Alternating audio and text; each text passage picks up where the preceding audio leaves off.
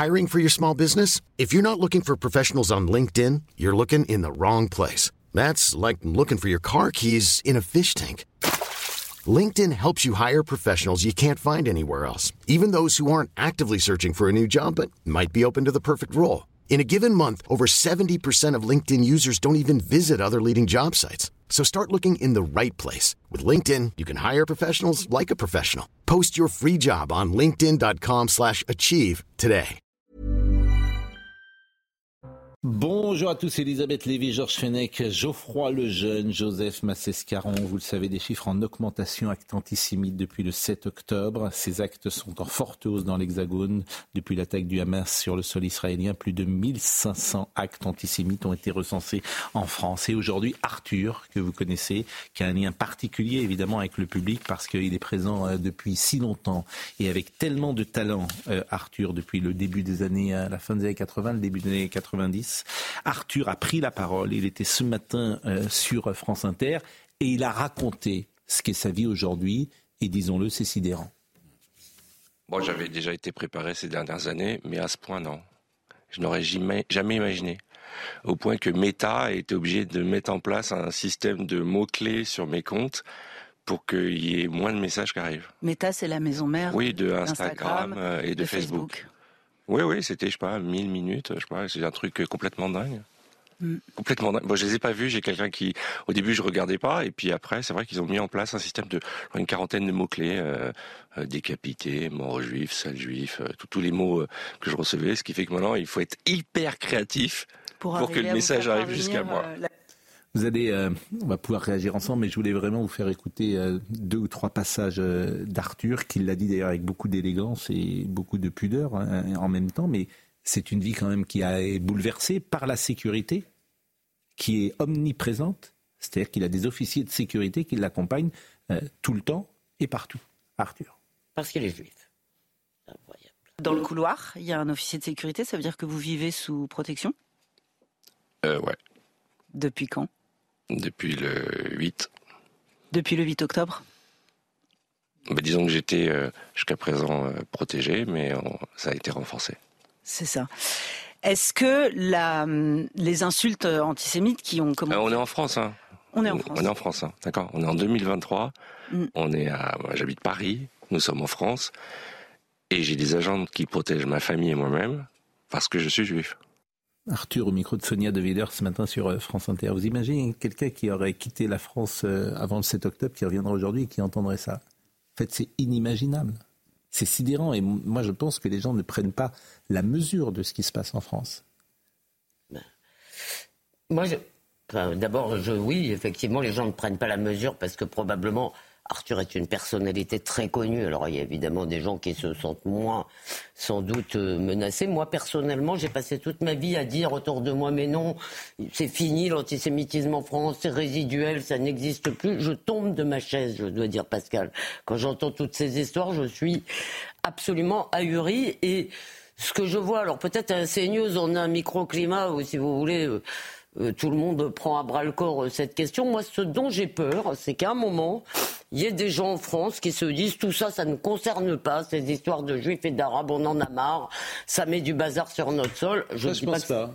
J'espère que non. Je, pense le contraire. Et je veux dire pourquoi je pense le contraire, c'est que tout le monde comprend que après le samedi, c'est le dimanche. C'est clair. Voilà. Et ça, j'ai le sentiment que les gens ont bien compris que les juifs, d'abord, les chrétiens, pourquoi pas après? Et, et, je voulais dire que pour moi, justement, pour aller dans votre sens, les juifs sont attaqués comme français aussi, en tant que français. C'est-à-dire, évidemment, ils sont attaqués comme juifs, mais euh, si vous voulez, la tentation de dénationaliser les juifs de France, de dire tout ça c'est ailleurs, n'a pas de sens, effectivement. Alors j'espère que vous avez raison, mais cela dit, je ne croyais jamais vivre cela. Ma famille en Israël m'appelle et me dit, mais fais attention à... Je vous jure ils me disent fais attention à toi. Alors le témoignage est très fort, hein, évidemment, d'Arthur. J'imagine qu'il a beaucoup hésité avant de parler ou pas, et il a pris la parole ce matin. Il a parlé également des Juifs. Moi, si je parle, c'est parce que je fais partie d'une communauté, on n'est pas beaucoup, il n'y a même pas 400 000 Juifs en France. 400 000 Français Juifs en France, et, et ces Français-là, ils se sont jamais sentis aussi seuls. Alors vous avez le massacre du 7 octobre, et puis dans la foulée, ces actes antisémites. Je rappelle que nous représentons 1% de la population et nous subissons 60% des actes de violence.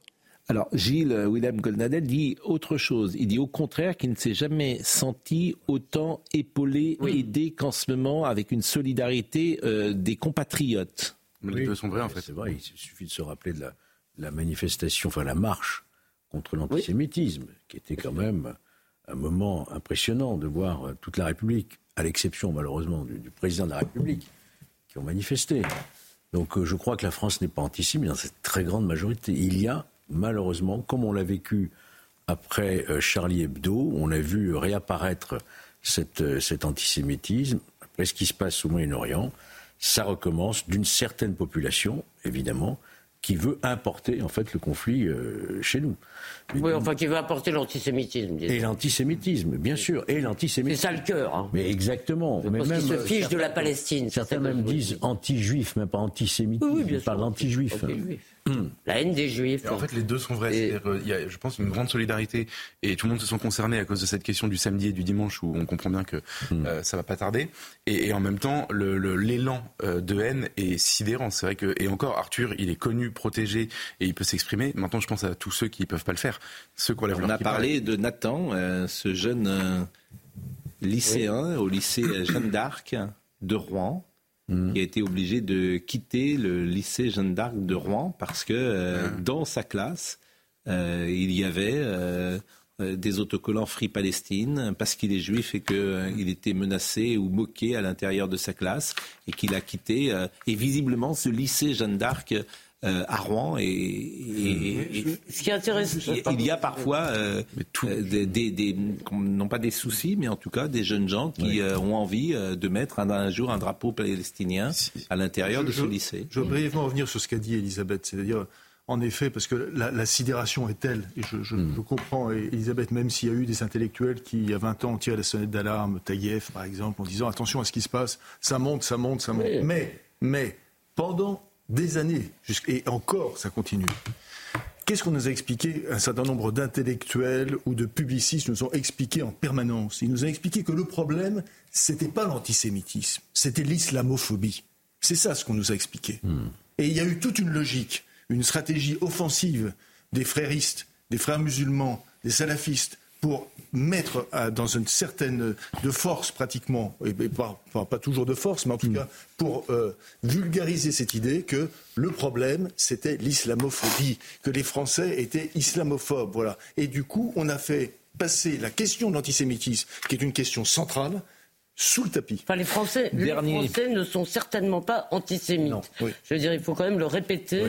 et, euh, euh, moi, ce qui me fait vraiment mal au cœur, c'est d'entendre des étudiants, comme je l'ai entendu aujourd'hui, me dire on cache le fait qu'on est mmh, juif. Mmh, mmh. C'est bah, Mais vous avez dit une chose, Pascal, sur laquelle il faut juste si vous me permettez 10 secondes, vous avez dit, ce jeune homme, il y avait des autocollants Free Palestine. Ces abrutis ont réussi à confondre, à faire une fusion entre la défense de la Palestine et la haine des Juifs. Parce que vous avez raison de dire ça. ça. Vous mais, mais Dernier passage d'Arthur euh, sur les 40 compatriotes français qui euh, sont morts. Nos compatriotes qui sont morts, sont français. Ça fait quoi Un mois et demi? On leur a rendu un quelconque hommage? Il a fallu attendre 42 jours pour que le Parisien fasse la une, avec les visages de ces Français qui ont relevés. Moi, j'ai grandi, on a tous vu les JT avec les noms qui démarraient aujourd'hui, ça fait tant de jours que tel journaliste est en otage. On n'en parle pas de ces 40 compatriotes Il y a 8 Français, juifs aussi, mais Français d'abord, qui sont retenus otages. Et on fait, qu'est-ce qui se passe là? C'est quoi ce silence? On n'en parle pas, on les considère pas. Pourquoi? Parce qu'ils sont juifs avant d'être français? Non, ils sont français. S'il y avait eu 40 Français assassinés, massacrés à Londres, avec des Français otages à Londres, on en parlerait ou on n'en parlerait pas, à votre avis, Sonia? Il y a un vrai problème. Ça, c'est une, ça, c'est une question essentielle. Je, suis d'accord avec vous, mais. C'est la, grande question. Hmm. Sur, les otages, pardon, hein, j'ai ironisé, mais euh, euh, y a, je pense qu'il y a un certain nombre de personnes qui vont, qui vont dire, qui vont se rendre compte qu'il y, y, a eu des otages quand ils vont être libérés. Parce que le, silence qui est fait euh, sur cette question est tel que... L'Élysée explique euh, qu'il faut attendre le dénouement. Je, voudrais dire quelque chose, et Arthur pourrait le dire aussi, et certains, euh, parce que je sais qu'il le pense, mais il ne l'a pas dit, d'ailleurs, ce matin sur France Inter. Il pourrait dire sauf CNews. Voilà. Parce que sur CNews, oui. tous les jours, on en parle. Ces huit otages, tous les jours, je les montre. Et tous les jours, je cite leurs noms. Elia, Hofer, Sahar, Etan, Mia, Orion, Oad et Erez. Tous les jours. Simplement, on est les seuls. Hmm. On est les seuls. Et il a raison, effectivement, de souligner qu'il y a 40 ans, euh, les otages français, euh, au début des journaux, on citait euh, leur nom. Je voudrais qu'on écoute Marine Le Pen sur ces otages. Je, suis d'ailleurs étonné du, silence quand même qui entoure ces otages français. Je suis étonné que depuis 45 jours, euh, aucun hommage national n'ait été euh, d'ailleurs organisé. Euh, je, m'en suis étonné en privé, enfin auprès d'un certain nombre de, personnes, pas publiquement. Aujourd'hui, je le fais publiquement parce que 45 jours sans un hommage national, compte tenu de nos compatriotes qui sont morts dans des circonstances absolument épouvantables, je trouve que ça commence à faire très long. Mais il faut bien comprendre pourquoi bah oui, bah c'est toujours la même chose. C'est-à-dire de la même manière que le président ne défile pas contre l'antisémitisme, de la même manière, on ne parle pas des 40 otages. Tout ça est lié en fait. Parce qu'ils ne sont pas vraiment français en plus. Pour le public, c'est pas du tout ce que je pense. Je dis, il y a une partie de, du pub, pas, pas, je dis pas le, hmm. une partie des gens qui disent oh franco-israélien c'est pas tout à fait. Non mais c'est en l'occurrence je parle pas de je parle pas de CNews je vous dis que CNews est un havre. Mon sentiment c'est pas qu'on oublie ces, ces, Français qui ont été tués 40 c'est qu'on attend un peu le dénouement savoir mais si il y aura forcément un hommage qui sera rendu bah, président de la République. Oui, il y a d'autres otages, vous comprenez, on ne sait pas encore exactement. Les affiches arrachées. Donc, euh, oui, je suis d'accord. Écoutons euh, Elie Chouraki euh, qui, a, qui a un coup de gueule chez Laurence Ferrari tout à l'heure. Il y a 16 millions de juifs dans le monde. Est-ce qu'on peut pas arrêter de les emmerder? Il y a un tout petit pays qui est grand comme euh, deux départements français, alors qu'il y a des nations qui, qui portent un milliard et demi de musulmans. Est-ce qu'on peut pas laisser ce tout petit pays vivre? Moi, alors euh, quand ça arrive euh, au Proche-Orient, je me dis bon, c'est horrible, c'est une guerre éternelle entre des tribus différentes. Mais quand ça arrive dans France, hein, dans un pays évolué, et que je vois un chauffeur de taxi qui refuse, qui insulte des, des passagers qui arrivent d'Israël en disant je vous prends pas parce que vous êtes juif et mm. sinon j'aurais pu vous égorger. Mais, mais le mec, il doit aller en prison pour 10 ans. Ça veut dire quoi? On est quoi? On est dans un pays de nazis, entouré de, de SA et de SS, qui vont se jeter sur les juifs, mettre des étoiles jaunes partout et nous jeter dans des fours crématoires? Mais c'est quoi cette folie? Où est-ce qu'on est? On est devenu complètement dingue dans ce pays ou quoi? L'inquiétude des, des et des Juifs français. Petite différence euh, avec Eli Chouraki, je pense qu'il sera d'accord avec ce que je dis, mais c'est pas un pays de nazis, c'est un pays d'islamo en fait. C'est simple. Hein. On a, on peut pas laisser rentrer 400 000 personnes qui viennent de pays où, comme disait Ben Soussan, euh, on tête l'antisémitisme comme le lait de la mer. On, ne peut pas faire ça sans que ça ait un jour des conséquences. On tourne autour du pot et, et, la seule question c'est celle-là en réalité. Sinon, en effet, la France serait pas antisémite. La France serait plus antisémite. Cet antisémitisme-là, il a disparu. On a vu qui a défilé et qui n'a pas défilé contre l'antisémitisme Le Hamas. En termes de population, j'entends. Le, Hamas avec l'insupportable attente, a priori ce sont euh, ces prochaines heures que les otages pourraient être libérés. Voyez le sujet de Corentin Brio. C'est une attente interminable pour les familles des otages retenus par le Hamas. On tâche d'être patient et on suit de près l'évolution de la situation avec l'espoir de revoir bientôt ses proches. C'est un peu difficile de se faire une idée d'une situation comme celle-ci en essayant de se concentrer sur le positif. J'espère que tout le monde est sain et sauf dans une certaine mesure, qu'ils sont en bonne santé et que nous les reverrons dès que possible. Chaque personne qui rentre à la maison est une chose énorme. Mais à certains moments, la patience laisse place à l'attention et l'attention à la colère. Vous, le gouvernement, vous devez tout faire. Partez de Gaza, faites une pause. Ces enfants doivent rentrer chez eux aujourd'hui. C'est toute une population qui est solidaire avec les victimes. On tente d'être au maximum positif, malgré la situation. En ce qui concerne le retard et la libération des prisonniers, Je pense que lorsque vous concluez un accord avec le Hamas, vous ne devez pas vous attendre à ce que tout se passe comme prévu et vous devez vous attendre à des surprises. Mais nous sommes préparés à cela et je pense qu'avec le temps, ils seront libérés. En attendant une issue favorable aux négociations, le Hamas détient toujours 240 otages depuis l'attaque contre Israël, le 7 octobre dernier. Combien de maires ont mis le portrait des otages sur leur fronton? C'est Louis Alliot, le maire de Perpignan, qui pose cette question. Et comme par hasard, les maires, c'est du clientélisme, puisque tous les maires de gauche, Madame euh, Hidalgo, Madame Roland à Nantes, euh, Madame Pérez à Rennes, tous ces gens-là n'ont pas mis euh, les... Ils appellent ça de la récupération. mais, bien, mais, bien, sûr, parce que parce que c'est pas c'est pas leur clientèle, ils ça entre guillemets. Bien sûr. À Paris, l'opposition l'avait réclamé. Mais Rachid, c'est ce que je veux dire. Rachid Dati, euh, bien sûr. Ouais. Bien sûr. C'est pas non plus la clientèle de Robert Ménard et pourtant il l'a fait. Et M. Alliot, c'est pas non plus, il y a pas, c'est pas non plus des villes, si vous voulez, où il y a spécialement des grandes communautés juives, et pourtant ils l'ont fait. Donc c'est pas, et, donc euh, il y a des gens qui ont le courage de le faire, quelle que soit leur population. Pourquoi le courage? Ça devrait être naturel. Vous, vous, vous avez raison. Ça devrait être naturel. Quel courage. Voilà ce qu'on pouvait dire euh, ce soir Hmm. sur ce premier sujet que nous voulions euh, aborder. Euh, on va parler dans quelques instants, même s'il n'y a pas d'informations euh, nouvelles de, de Crépol. Simplement, à l'étranger, peut-être pouvons-nous évoquer les Pays-Bas.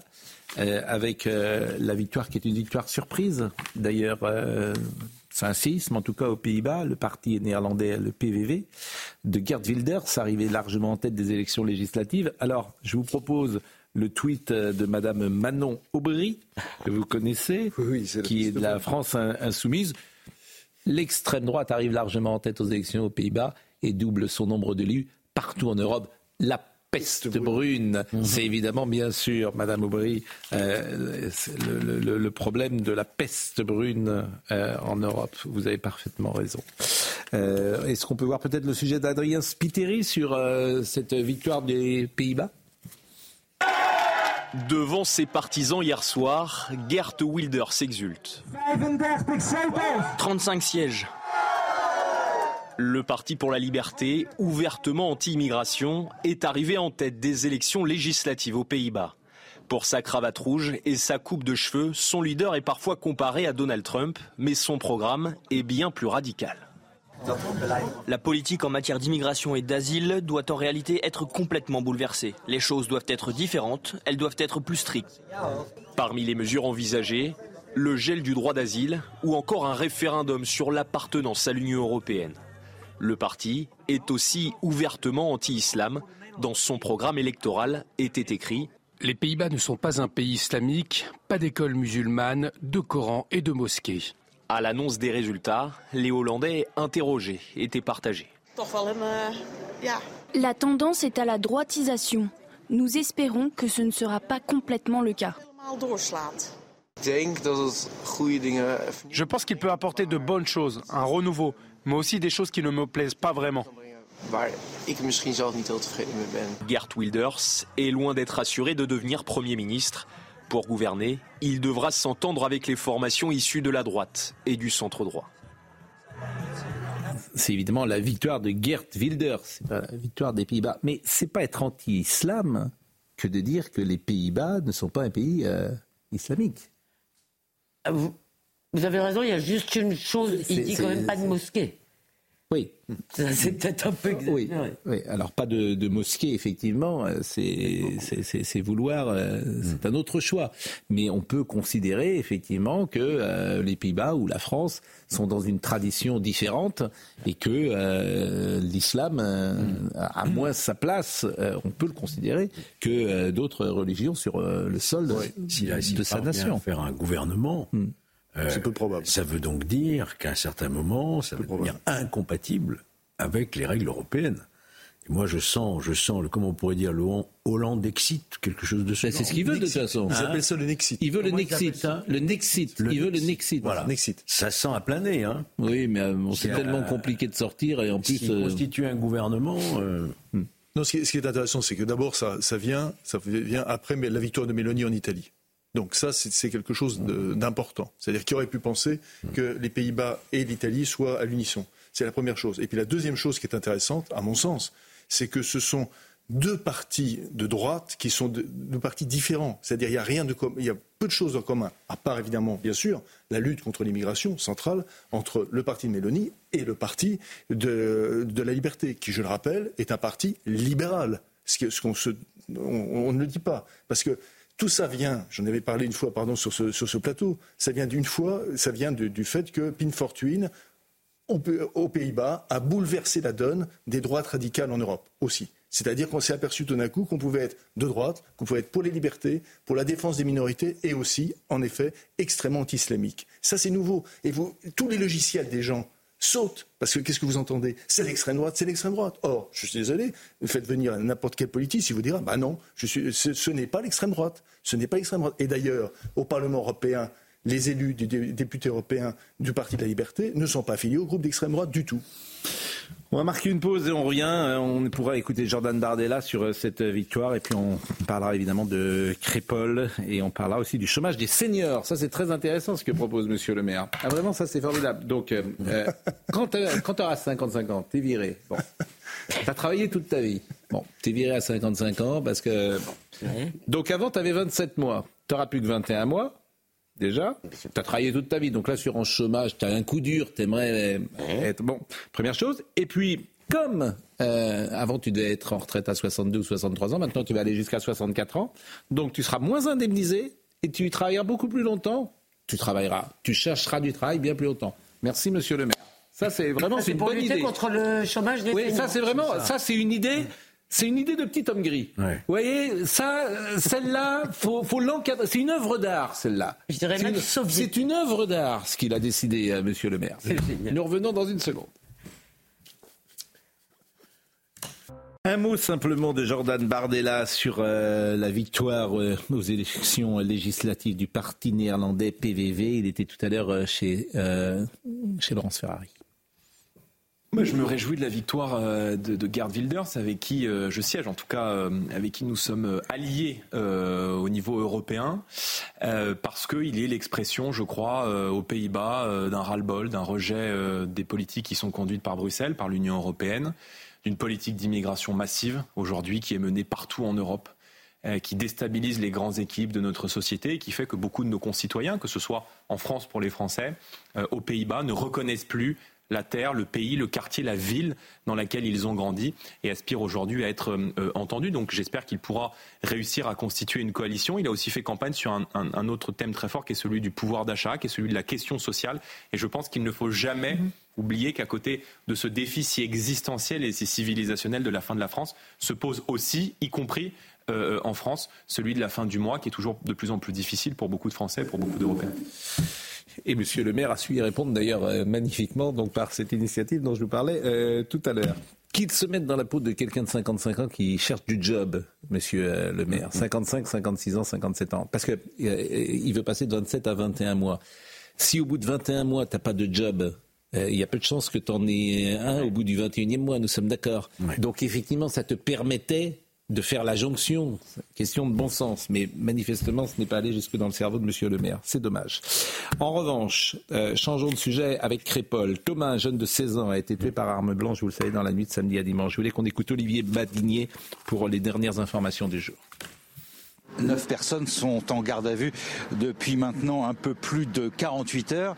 Il faut ajouter aussi une dixième personne euh, qui s'est présentée euh, spontanément ici à la gendarmerie euh, de Romans-sur-Isère. C'était hier en fin de journée. Donc il y a au total dix personnes en garde à vue, sept majeurs et trois mineurs, trois mineurs âgés de 16 à 18 ans et sept majeurs âgés entre 19 et 22 ans. Et parmi ces personnes majeures, la personne suspecté d'être l'auteur euh, des coups de couteau contre euh, le jeune Thomas. On en sait un peu plus euh, sur le profil de cette personne. Elle a été condamnée à deux reprises, une fois pour recel de vol et une autre fois pour détention d'armes blanches depuis le 25 septembre dernier. Elle n'avait pas le droit de posséder une telle arme. Alors les gendarmes de la section de recherche de Grenoble continuent leurs investigations. Des perquisitions ont eu lieu ce matin dans le quartier de la Monnaie à Valence et d'autres interpellations pourraient avoir lieu dans les heures et les jours qui viennent. C'est ce que disait hier soir le procureur de la République de Valence.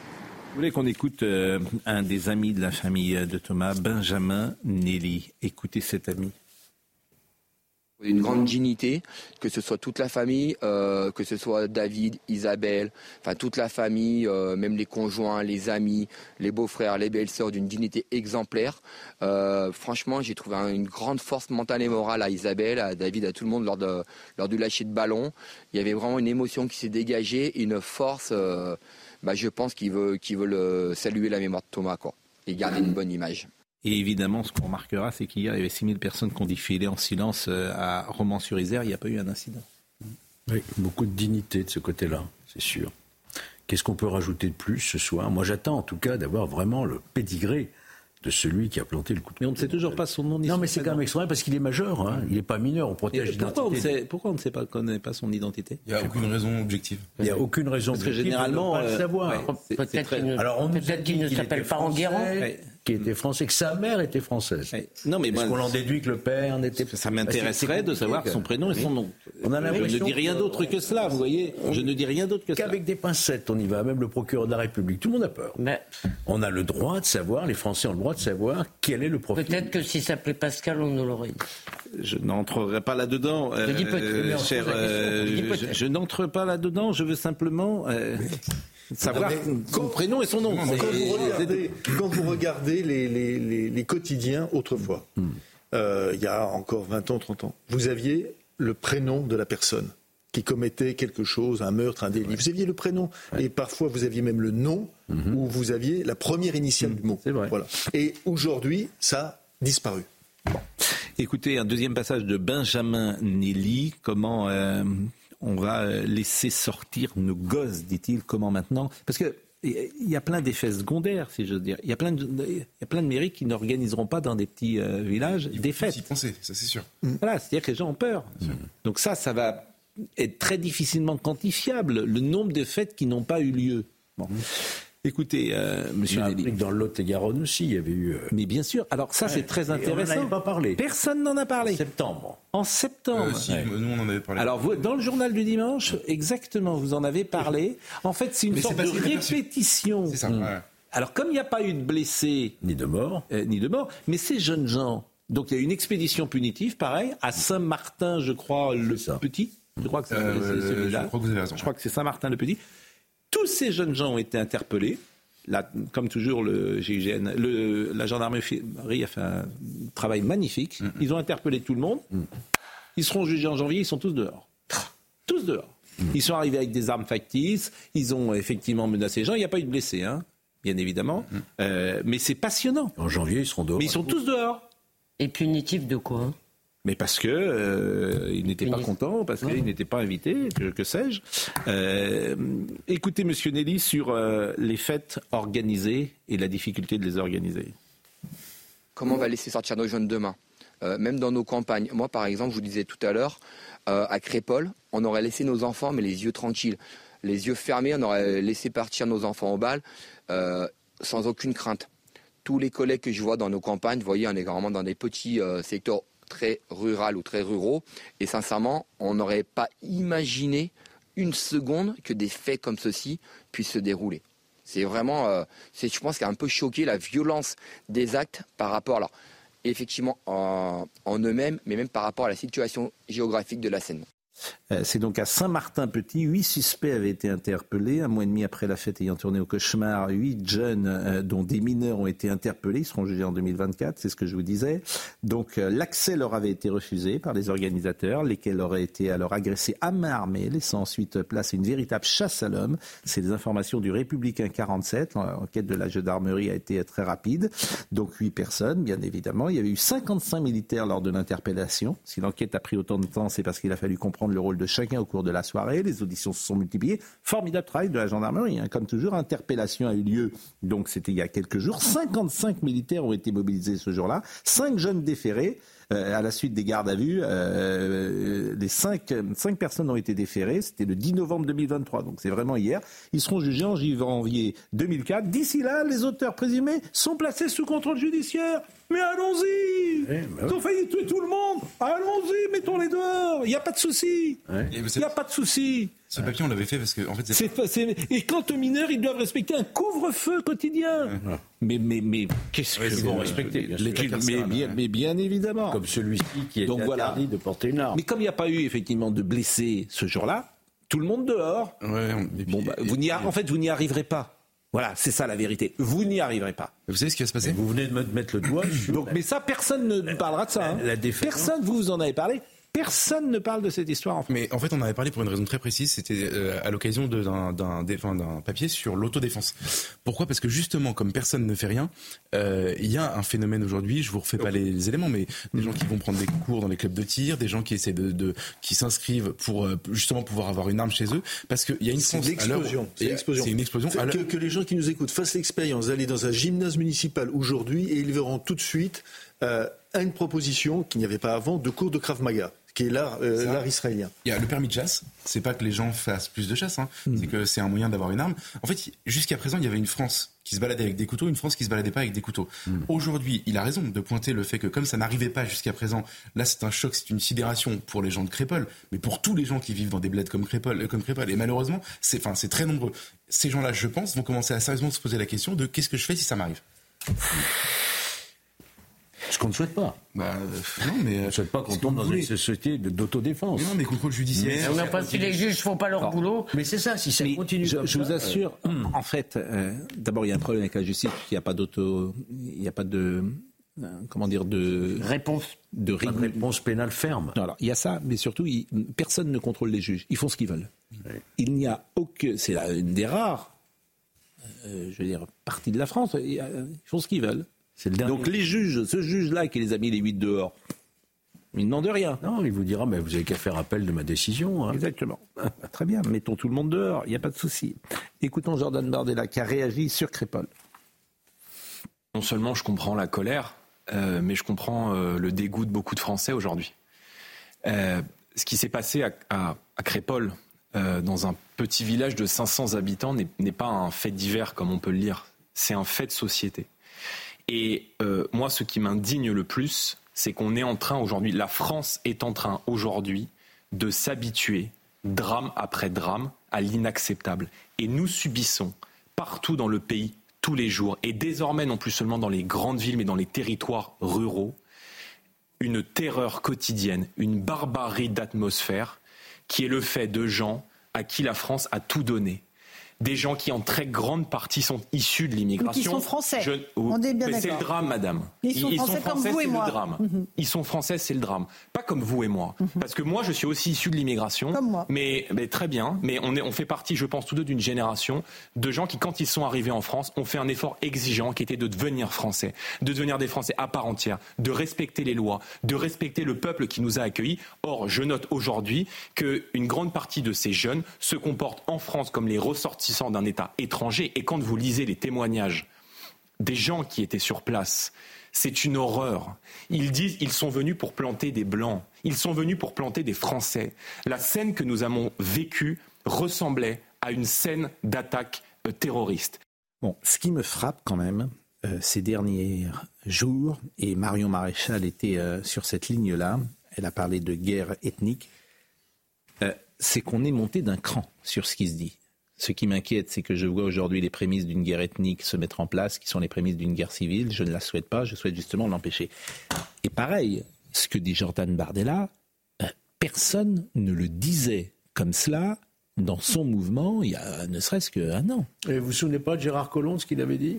C'était un comment dire c'était oui c'était euphémisé de dire côte à côte facilement hein. non mais enfin il disait pas ce que dit Jordan Bardella ce que dit Jordan Bardella en fait il dit quasiment la même chose aussi qu'Éric Zemmour. Il dit il y a c'est deux peuples. C'est ça qu'il dit. Alors il, il n'emploie pas le mot peuple, mais je trouve que aujourd'hui à droite, euh, manifestement, et peut-être à, raison hein, sur l'analyse. Après chacun euh, euh, choisira son analyse. Mais je suis frappé de ça. Ce qui me frappe d'abord, c'est qu'il y a deux France par rapport à ça. Il y en a une qui s'obstine à ne pas voir. J'ai quand même entendu une avocate nous expliquer euh, que ces pauvres jeunes avaient été peut-être victimes de discrimination parce qu'on leur avait refusé l'entrée. Alors ça, c'est l'espace médiatique. Dans l'espace médiatique, c'est autre chose. La France a bien compris ce qui se passe. D'accord. Mais alors, oui, vous avez raison. Il y a une gauche, il y a une gauche qui veut pas comprendre. Mais je parle. Enfin, la gauche, elle est à moins de 2%. D'accord. La France, elle a bien compris ce qui se passe. D'accord, je suis d'accord. L'espace médiatique. Je suis d'accord. Et la deuxième chose, c'est que s'il n'y avait pas une lâcheté, si vous voulez, euh, euh, de l'État ou des gouvernants en face, c'est-à-dire de gens qui passent leur temps à avoir peur de froisser, à avoir peur d'offenser, à avoir peur d'offusquer et de susciter la colère des quartiers, mais je vous assure qu'on n'en serait pas là.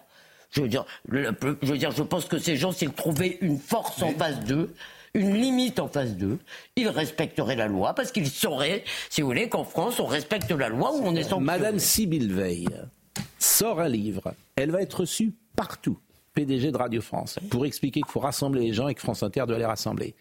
Elle va expliquer ça partout. Et elle va expliquer que ceux qui disent les choses sont ceux qui mettent de l'huile sur le feu. Elle l'expliquera partout. Et dans l'espace médiatique, on dira Oui, Madame Veil, vous avez raison. Il faut vraiment qu'on mette des bougies et des petits oursons par terre. Ça sera parfait. Et je vous annonce, vous allez la voir partout, Madame Veil. Oui, mais les médias. Elle, a, elle, sort un livre ces prochaines années. Et les gouvernants. Vous ne pouvez pas complètement exonérer nos gouvernants mais, de ce. Mais, mais, mais c'est pas uniquement la peur de, de, provoquer quoi que ce soit. C'est aussi euh, d'être amené à reconnaître qu'on s'est trompé depuis quatre décennies avec une sorte de logiciel de culture de l'excuse. Là, il boit. Là, il y a Pascal plus, il y a plus de. Là, depuis 15 jours, il y a plus, il y a plus qu'un, il y a plus qu'un. Pascal Pro sort de ce corps. Non, non, il y a plus. Dans le temps, il y avait deux Fenech. De temps en temps, il y avait un petit retour à l'ancien Fenech. Bon, écoutez. Mais là, maintenant, depuis 15 jours, trois semaines, là, il y a l'ancien Fenech est mort. L'ancien Fenech n'existe plus. Vous voyez double. Vous voyez double. Non, non, maintenant, il n'y a plus. Vous êtes complètement cohérent maintenant. D'habitude, il y en avait deux qui venaient. Je me demandais. Maintenant, c'est clair. C'est le mea culpa permanent. Remettre en cause tout ce quoi on a cru et mis en place comme politique de la ville. D'accord. Donc vous allez peut-être vous allier en fait avec la droite alors finalement. Si vous dites ça, euh, vous savez quand vous m'expliquez que la droite ne devait pas s'allier, la, la, logique de ce que vous dites c'est qu'il faut vous avec qui attendez? Ah, Vous vouliez pas travailler avec le Rassemblement national Mais j'ai pas dit ça. J'ai pas dit que je. Ah, vous n'avez pas dit ça. Bah, alors j'ai du mal à entendre. Je alors. n'ai pas dit que je voulais travailler. Je ne parle pas du Rassemblement. Bah, c'est la logique de ce que vous êtes en train de me dire puisque eux disent. Pas, mais je ne fais pas de politique. Ah bon. Pascal, Donc de politique. Je m'exprime. J'ai été magistrat et je sais très bien où sont les problèmes. Georges, voilà. si vous et voulez, vous en avez cité trois Georges, exemples. si vous voulez peut-être être efficace dans votre politique, peut-être faut-il l'union fait la force. Peut-être que l'union des droites, ça peut être une solution. Ça peut s'entendre, cela, euh, dans ouais, votre cerveau. Écoutez, parlez-en aux responsables politiques. Mais non, je vous demande votre avis à vous. Ah Est-ce que vous avez changé là-dessus Non, non, moi j'ai pas changé là-dessus. Ah bon, d'accord. Voilà. Donc vous, vous êtes d'accord pour le constat, je, je, mais quand même, je reste, euh, vous n'êtes pas d'accord pour euh, le mode opératoire. Je ne dis pas que le Rassemblement national est d'extrême droite, je ne dis pas ça. Et je dis que chacun a le droit à sa culture, à son histoire, qui n'est pas la même. C'est d'accord. Voilà. Mais alors comment, Oui, vous, enfin, les- comment vous les- comptez les- Comment vous comptez Parce que si vous, je le répète, l'union fait parfois la force. Oui. Comment vous comptez euh, Que le combattre ça? gagne. Oui, d'accord. Bon, bah, d'accord. Bah, on est mal parti. Le meilleur gagne. Il y aura des élections un jour. Vous croyez qu'LR va gagner seul? Mais je- Il y a un truc- une chose qui m'inquiète, vous avez dit tout à l'heure, Pascal, en, citant- en montrant les, les responsables politiques qui parlaient qu'il y avait une, euh, une montée en intensité dans la, dans la, la- la puissance du diagnostic. Euh, Oui, à je chaque pense fois, qu'avec Jordan Bardella, j'ai été très frappé de ça. euh, Et maintenant, il est sans filtre. Il dit les choses Je suis d'accord telles qu'il le pense. Est-ce qu'il a raison ou pas, c'est autre chose. Je suis d'accord avec mais vous, il mais dit les choses. à chaque fois, à chaque fois, je dis bien à chaque fois que le réel nous oblige à dire les choses de manière plus forte, il y a une réaction en face qui durcit la riposte et des gens iront au tribunal dans très peu de temps pour ce qu'on aura dit là dans la séquence qui vient de se passer. Je vous le signe. Oui, vous avez raison. C'est le cas à chaque fois. Quand il y a eu les attentats, il y a eu un durcissement de l'arsenal législatif, il y a eu des condamnations, des gens qui allaient au tribunal pour défendre ce point de vue-là, etc. On, vit dans un pays où on peut plus dire grand-chose, croyez-moi. Écoutons, bah, moi j'ai pas ce sentiment. Euh, quand même que justement euh, les uns et les autres, euh, ce que dit Madame Marion Maréchal, c'est quand même assez On verra. fort. Et puis s'ils vont pas au tribunal, ils seront tapés dessus par ce que vous appelez l'espace médiatique. Oui, mais c'est pas grave. L'espace ouais. médiatique, on- je Non, peux non, pas dire. c'est très grave. Ça fait, les, les gens sont sensibles à ça. Croyez-moi. Bon, écoutons Monsieur Montbrial, et je le dis pour Benjamin il parle à la fois de cette dimension culturelle, de ce qui peut se passer de la part de la violence, et, dit-il, d'une guerre civile possible. Thibault de Montbrial. Tous les sondages sur les questions régaliennes montrent que le choc d'autorité, euh, c'est mon expression, mais ça résume beaucoup de choses, euh, est attendu par plus de 70% des Français. Si l'État, si l'exécutif n'est toujours pas capable de le comprendre, si le en même temps continue à paralyser l'action publique, mais c'est ça qui, arrivera. Vous savez, mais regardez dans tous les pays où l'État est faible, c'est ça qui est arrivé. Regardez l'évolution des pays sud-américains. Il y a des gens qui me reprochent de faire cette comparaison. Je ne dis pas que c'est le cas aujourd'hui. Je dis que c'est la prochaine étape. Et c'est précisément ce risque qu'il faut empêcher en prenant des mesures qui sont des mesures drastiques. Si on ne les prend pas, vous savez, la nature a horreur du vide et il y aura une, une autre organisation qui va se mettre en place. Il faut tout faire pour l'éviter. Centre de réflexion de la sécurité, euh, Monsieur Thibault de Montbrial. Enfin, euh, je n'imaginais pas qu'en France on puisse un jour parler de guerre civile. Ah bon? Quand même, euh, c'est dans le débat aujourd'hui. C'est guerre civile. Alors, la guerre civile, la prochaine étape, bien sûr, c'est entre guillemets le bandeau que vous voyez, c'est Monsieur Thibault de Montbrial. On a des guérillas urbaines, ça c'est sûr. On l'a vu au mois de juin et juillet, qui peut-être ne sont que les prémices de ce qui peut nous attendre encore en plus grave, mais on ne peut pas parler, et heureusement encore, de guerre civile. C'est ce qu'ils disent, ils disent pas qu'elle est là maintenant, mais qui, Madame Borne, a-t-elle appelé à la décence hier, les gens? C'est ça qui nourrit la guerre civile. évidemment. mais c'est ça qui nourrit la guerre civile. Madame Borne, personne ne sait même qu'elle est Premier ministre, oh. pardonnez-moi de le dire comme ça, si je voulais être vraiment désagréable. Oui, une voiture vide arrive devant Matignon, Madame Donc Borne. ça vous, a, ça vous a pas choqué, ce Je veux dire, euh, elle est quand même pas très présente, convenons-en, dans, ah depuis la rentrée. Elle vous avez raison, mais si c'est pour dire ça. Je crois que ce n'est pas une première ministre qui est très présente. Euh, je crois qu'il y a une veillée ce soir, me dit Benjamin No, à Crépole. Et je pense qu'on a des images, une veillée avant les obsèques de Thomas, euh, puisque les obsèques auront lieu demain. C'est terrible. Ça. Je vous propose, si vous voulez, de marquer précisément un temps. Euh... Vous pouvez, pendant la veillée, si vous le voulez, eh bien, euh, Hmm.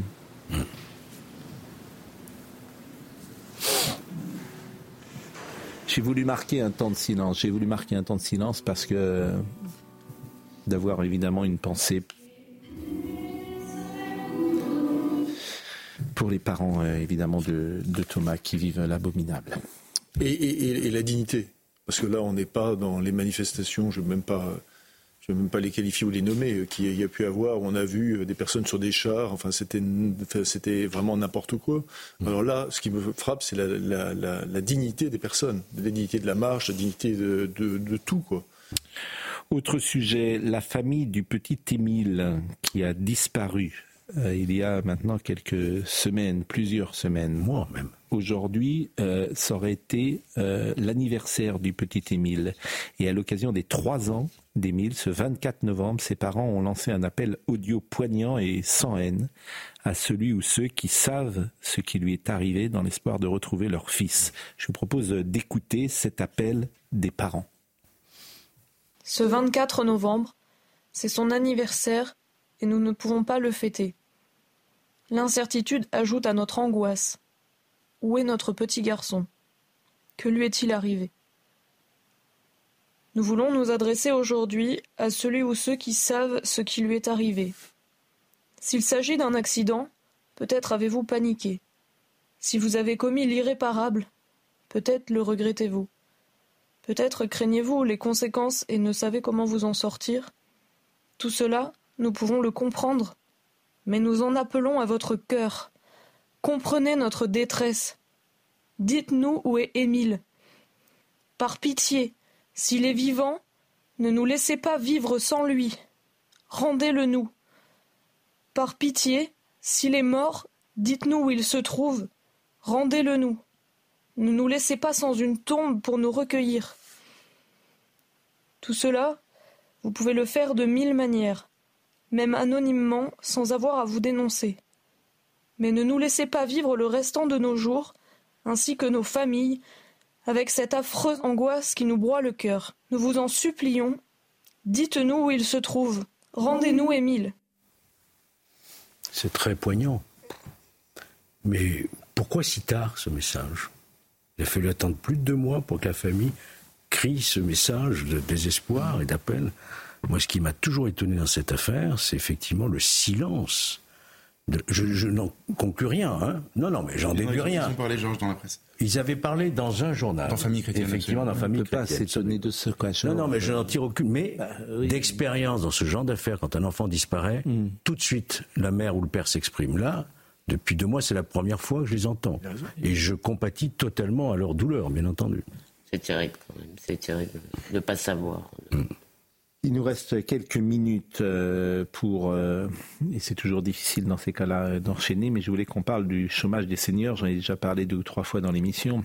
On se demande parfois ce qui germe dans l'état d'esprit ou dans le cerveau de Monsieur le maire, qui paraît-il un homme extrêmement intelligent et très brillant, dans la société française telle qu'elle est fracturée déjà, d'aller chercher ces pauvres seniors qui sont aujourd'hui dans un état très difficile sur le marché de l'emploi, quand ils ont passé 55 et 56 ans, de trouver un job, et d'imaginer qu'on va moins les indemniser euh, en, termes de chômage et qu'au lieu d'être sur 27 mois, ils ont le droit à 27 mois, ils vont être que sur 21 mois. On se dit, mais qu'est-ce qu'ils ont dans la tête? Il n'y a pas autre chose dans la France d'aujourd'hui qu'aller euh, chercher les seniors qui déjà, c'est une galère absolue pour le senior qui a plus de 55 ans et qui est au chômage. Et vous avez Bruno Le Maire qui vient expliquer. Je veux dire, comme ça, ça lui a pris, je ne sais pas pourquoi. Bon. Après, alors, donc, ils vont déjà travailler plus tard, jusqu'à 63 ou 64 euh, ans euh, aujourd'hui. Ils ont travail. Ça, bien, évidemment. C'est la même raison. Hein. Mais enfin, c'est comment? C'est la même raison. En réalité, c'est la même raison que la réforme des retraites. Ce, nouveau à l'époque de la réforme des retraites, il fallait trouver de l'argent. Et euh, mais ça concerne combien mais, Moi, je vais. alors, franchement, je, ne suis pas là pour le défendre. Oui. La logique, c'est. Il, faut, il fallait trouver de l'argent il y a un an, on a fait la réforme des retraites, on a trouvé cet argent, c'était peu d'argent. Et et, comme le, chômage des seniors est un problème, on va rendre le chômage des seniors moins cher en indemnisant moins. C'est la même logique comptable. je rappelle que d'ailleurs, ce qui était au départ une assurance chômage, qui est plus le cas aujourd'hui. Oui, oui, je suis d'accord. Écoutons. Pardonnez-moi, mais je suis soumis à la climatisation, comme je vous le dis souvent, et j'en suis vraiment désolé. Écoutez, c'est Monsieur le maire qui me fait éternuer, c'est de sa faute. Écoutons. Prenez l'indemnisation des seniors. Qu'est-ce qui justifie qu'on ait encore des durées d'indemnisation différentes suivant qu'on a plus de 55 ans mmh. ou moins de 55 ans. Vous avez plus de 55 ans, la durée d'indemnisation, c'est 27 mois. Aujourd'hui, le lot commun, c'est 18 mois. Pourquoi 27 mois d'indemnisation du chômage pour les plus de 55 ans? Parce qu'il vaudrait moins les plus de 55 ans? Alors que c'est de l'expérience, c'est du savoir-faire, que nous avons besoin d'eux. Je ne vois aucune raison pour qu'il y ait une durée d'indemnisation plus longue de ceux qui ont plus de 55 ans par rapport aux autres, parce que dans le fond, c'est une hypocrisie totale. C'est une façon de mettre à la retraite, de manière anticipée, les plus de 55 ans. Et moi, je crois exactement le contraire. Le taux d'emploi en France, c'est 68%. Le taux d'emploi des seniors, c'est 10 points de moins c'est 57%. Et ça, c'est à cause de la durée euh, Évidemment, c'est un gigantesque gâchis et c'est une hypocrisie collective complète. ce que vous dites, c'est qu'en fait, cette durée d'indemnisation, elle incite à rester en dehors de l'emploi Quand vous avez 28 mois d'indemnisation du chômage, dans le fond, qu'est-ce qu'on vous dit? On vous dit, écoutez, partez à la retraite tranquillement, on n'a plus besoin de vous. Moi, ça me révolte. C'est peut-être parce que j'approche des 55 ans, mais je considère qu'aujourd'hui, une personne qui a plus de 55 ans, si elle n'a pas de difficultés physiques, si elle n'a pas de troubles musculo-squelettiques ou qu'elle n'a pas un métier pénible, on a besoin d'elle. Nous sommes parfaitement d'accord. tous les gens qui ont plus de 55 ans, c'est pas leur. En fait, non, mais l'inverse, c'est pas leur faute. c'est juste, fou. La problématique est totalement inversée. C'est-à-dire que, c'est, en gros, c'est, euh, vous avez une chance, quoi. Vous avez 55 ans, vous êtes au chômage. C'est une chance. Voilà, vous allez pouvoir retrouver euh, un niveau de déconnexion du monde qui est si. c'est, ah quand je dis c'est une œuvre d'art, c'est une œuvre d'art, une phrase pareille. D'autant plus que c'est annoncé au moment où le chômage repart. Oui, oui bah, évidemment. ce qui est sidérant, c'est que Emmanuel Macron, durant la réforme des retraites, nous a expliqué, puisque tout le monde le lui disait, c'est pas la peine de monter l'âge de la retraite si les gens n'ont pas de travail. Et que répondait-il Que ça allait être la grande action de son quinquennat, faire baisser le chômage des seniors, etc. Menace qui, pèse qui baisse partout, hein.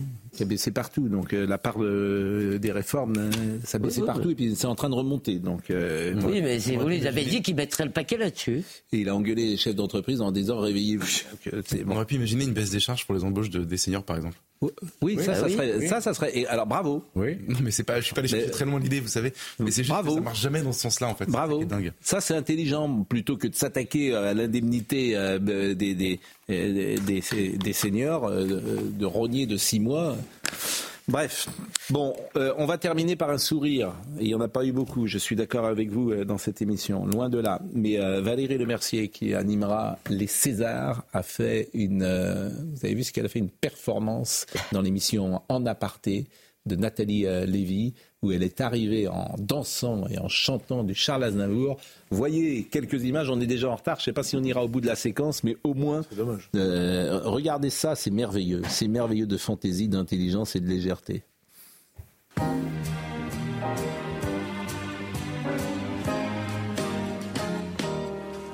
J'ai travaillé des années sans répit, jour et nuit pour réussir, pour gravir le sommet.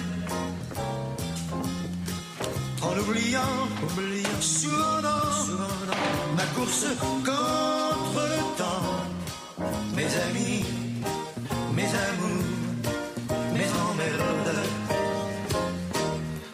Accord perdu, accord perdu, j'ai couru, couru, assoiffé, assoiffé, obstiné l'illusion ça nous fait du bien, ça, nous fait du bien de voir ces images-là, d'entendre ça. C'est sur Canal, hein. c'est en aparté, c'est merveilleux. Euh, Olivier Benkemoun qui est arrivé euh, et Olivier qui a été longtemps journaliste spécialiste de cinéma et qui est toujours euh, spécialiste de cinéma. J'imagine, même s'il en parle moi, j'imagine que vous étiez dans la salle lorsque il y a quelques années, elle était présidente des Césars maître des cérémonies, plus exactement. Trois fois maître de cérémonie. Voilà, et elle était entrée avec euh, cette euh, chanson de Zouk Machine. Zouk, hein, bien sûr. Et là, elle sera de nouveau la maître des cérémonies. et non, elle sera la présidente. Ah, elle sera la présidente. Elle est upgradée. Elle, elle, voilà, elle, sera. Elle fait le discours d'ouverture. Exactement, elle sera présidente des Ensuite, Césars. Elle s'assoit, elle est présidente. Mais elle est formidable. Ben, elle est géniale. Mais là, elle, est à, elle, a 10% de ce qu'elle peut faire. Vous avez vu quand elle fait euh, le biopic sur, euh, sur Céline Dion? Elle est magnifique. Elle est extraordinaire. vraiment très bien. Et puis elle va pas nous faire du wokisme. Avec un peu de chance, ça fera deux, deux éditions de César. Ils seront pas, sans wokisme, sans voilà. bon. On est euh, exactement à H-18, en 18 heures les otages israéliens doivent être en principe libérés. On va parler essentiellement de ça ce soir, évidemment avec euh, nos, mes invités. Il y aura Gilles Taïeb, qui est le vice-président du, du, CRIF. Et puis en, Israël, on appellera Colette Avital, qui est une ancienne députée à la Knesset, qui a même été la vice-présidente de, la Knesset. On espère la voir parce qu'elle a beaucoup, beaucoup d'activités euh, diplomatiques en ce moment. Je salue, il y a beaucoup de gens qui nous écoutent régulièrement. Je salue Michel Mézi, qui est un joueur que vous, dont vous vous souvenez peut-être, qui jouait au Nîmes Olympique jadis et qui nous écoute euh, euh, régulièrement tous les soirs. Arnold Cara. Alors Arnold Cara, ça l'amuse parce que j'ai parlé d'œuvres d'art, donc euh, il était, ça l'a amusé. merci vraiment à tous. C'était la dernière de la semaine. Bah, demain, ce sera euh, l'ami Elliott Deval. C'est vrai que cette semaine, grâce à vous d'ailleurs, les audiences étaient euh, au rendez-vous sur une actualité euh, dramatique, très dramatique. Jean-Luc Lombard était à la réalisation ce soir, Dominique Raymond était à la vision, Arnaud Portela était au son. Merci à Benjamin No, à Robin Piette, à Florian Doré. Toutes ces émissions sont à retrouver sur cnews.fr. Olivier dans une seconde, Julien Pasquet entre 22h et minuit. Demain matin, Romain Desarbes et on se retrouve à 9h demain. Bonne soirée.